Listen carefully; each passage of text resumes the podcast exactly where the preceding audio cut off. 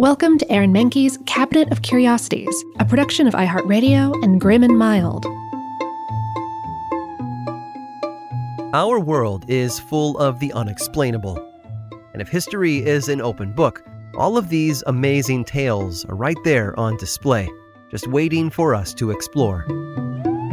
Welcome to the Cabinet of Curiosities.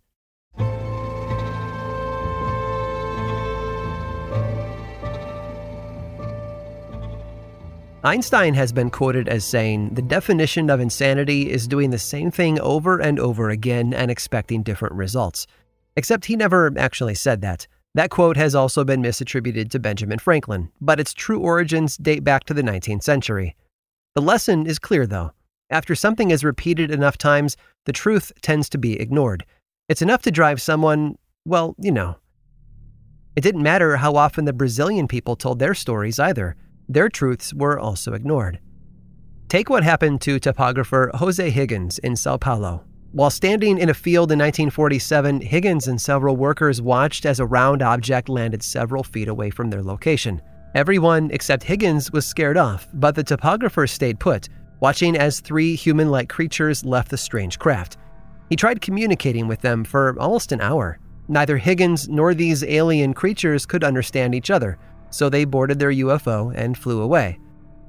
Five years later, another incident occurred in Rio de Janeiro when a journalist and his photographer spotted a similarly shaped object flying overhead. The photographer took pictures and had them published in a Brazilian magazine. UFOs and alien encounters have been reported all over Brazil for the last 70 years. Five individual incidents were said to have occurred in the 1950s alone, including one where a fragment of a ship was recovered after it exploded over a beach in Ubatuba. But perhaps the greatest number of encounters happened in 1977 in Colares in northern Brazil. Locals noted all kinds of discs, orbs, and cigar shaped spacecraft flying overhead. Some had glowing lights, while others looked like they were on fire. However, the objects didn't remain in the sky. According to the stories, the people in Colares were attacked. The ships would chase them and shoot lasers that burned their skin. In some cases, the creatures inside would suck the blood from their human prey. A Brazilian fishing boat was said to have been attacked from overhead. The beams of light that were fired down injured many fishermen and allegedly killed one. Another vivid account of an alien attack came from a man named Carlos Cardosa de Paula who watched as a ball of light came into his house and flew around his room until it stopped just above his legs. It hovered over his lower half and gave off intense heat. Carlos screamed and the light quickly disappeared. He would later theorize that the glowing orb was looking for a vein so it could harvest his blood. But theories aside, whatever was behind these attacks was leaving a trail of injured men and women in their wake, Hospitals filled up with people suffering from burns, nausea, dehydration, and yes, a severe loss of blood. Recovery sometimes took days, even weeks, although some didn't recover at all. One woman was attacked and actually got a good look at one of her assailants. She said it had the appearance of a man wearing something like a diving suit. It carried a kind of weapon that fired out a beam of light, causing burns all over her chest.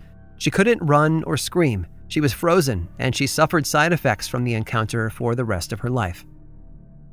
The Brazilian Air Force was eventually called in, as the reports had grown to be too similar and too common to ignore.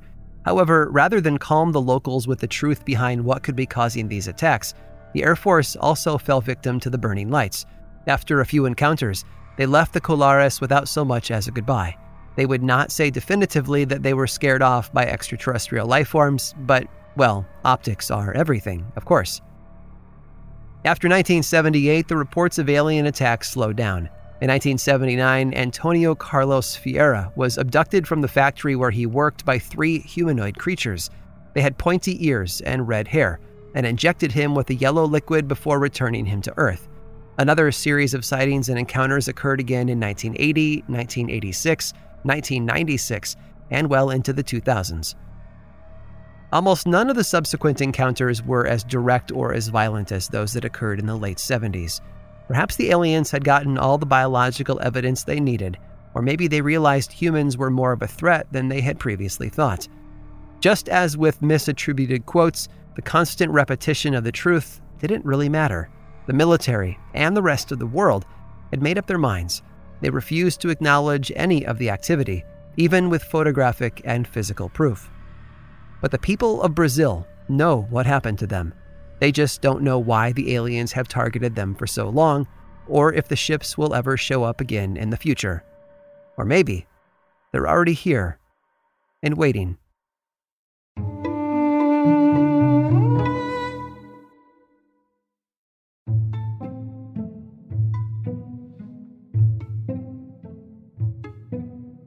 On a secluded island in the Indian Ocean, there lives a tribe that is untouched by modern civilization. The Sentinelese tribe of northern Sentinel Island live isolated from the rest of mankind. They fire arrows at helicopters that fly too close and have been known to kill anyone unlucky enough to step foot on their shores. For them, it's all about survival. They have lived alone on this island for generations and are considered some of the healthiest human beings on the planet, mainly because they do not allow disease ridden outsiders to commingle with their people. They build boats, hunt, and fish using tools and weapons that they have made themselves. They have survived without the need for any of today's modern conveniences. Poto and Cabengo were also survivors. They weren't part of the Sentinelese tribe, though. They were sisters who were found in the late 1970s who had been living in a small tribe of their own. They spoke a language that, until then, had never been heard by outsiders. For example, the phrase Liba Cabangoet, it, translated to Dear Cabengo, eat, and La Moa Poto meant hear more, Poto. The girls hadn't been formally educated. They were watched over each day by an elder who made sure that they were fed and clothed, but didn't spend much time with them otherwise. And their parents were away from the morning until late at night. But these girls didn't live on some isolated island in the middle of the ocean. They grew up a lot closer to home in Georgia. Their real names were Grace and Virginia Kennedy. Poto and Cabengo were just the names they had given themselves. Grace and Virginia were born in 1970, and though their birth went smoothly, doctors felt that something was wrong. The twins suffered seizures from birth. A surgeon at the hospital told their father that the girls would have trouble finding their way in the world due to their developmental disabilities. Rather than help them, though, their parents left them to their own devices. The Kennedys were impoverished, and Mr. and Mrs. Kennedy both worked all day. They spent most of the day outside the home. Their daughters were looked after by a grandmother who gave them food and tended to their basic needs, but didn't interact with them in any meaningful way. Grace and Virginia almost never left the house, and there were no other kids around for them to play with. As a result, the girls spent nearly all of their time together, pulling bits and pieces of their grandmother's German and mixing it together with the Creole tinged English their parents spoke. The result was an entirely new language that only they knew. Mr. and Mrs. Kennedy thought the girls had invented their language because they were mentally unable to learn English, but linguists and speech therapists who worked with the twins discovered otherwise.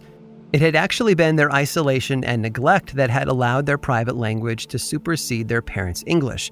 The girls were not developmentally challenged. According to their doctors, they were of average intelligence. They had just never been given a chance to grow. Over the years, the girls became the subjects of numerous studies, journal articles, and news pieces. Doctors also discovered the girls were not as mentally disadvantaged as previously thought. They could learn if they had been given the time and training they needed when they were younger. Over time, speech therapists helped them learn English, which still bore some of the traits of their private language, such as its speed and choppy nature. Their father also made sure they never spoke their native tongue in the house again. Eventually, Grace and Virginia were reintroduced to society. They attended school together, but took separate classes so they couldn't cheat by talking in their secret language during the day. As adults, they were able to find employment and live normal lives. Grace and Virginia had come a long way from their isolated childhood and made up language, and it was all thanks to the doctors and therapists who did the one thing the girls' parents couldn't do. They cared. I hope you've enjoyed today's guided tour of the Cabinet of Curiosities. Subscribe for free on Apple Podcasts or learn more about the show by visiting curiositiespodcast.com. This show was created by me, Aaron Mahnke in partnership with How Stuff Works. I make another award winning show called Lore, which is a podcast, book series, and television show. And you can learn all about it over at theworldoflore.com. And until next time, stay curious.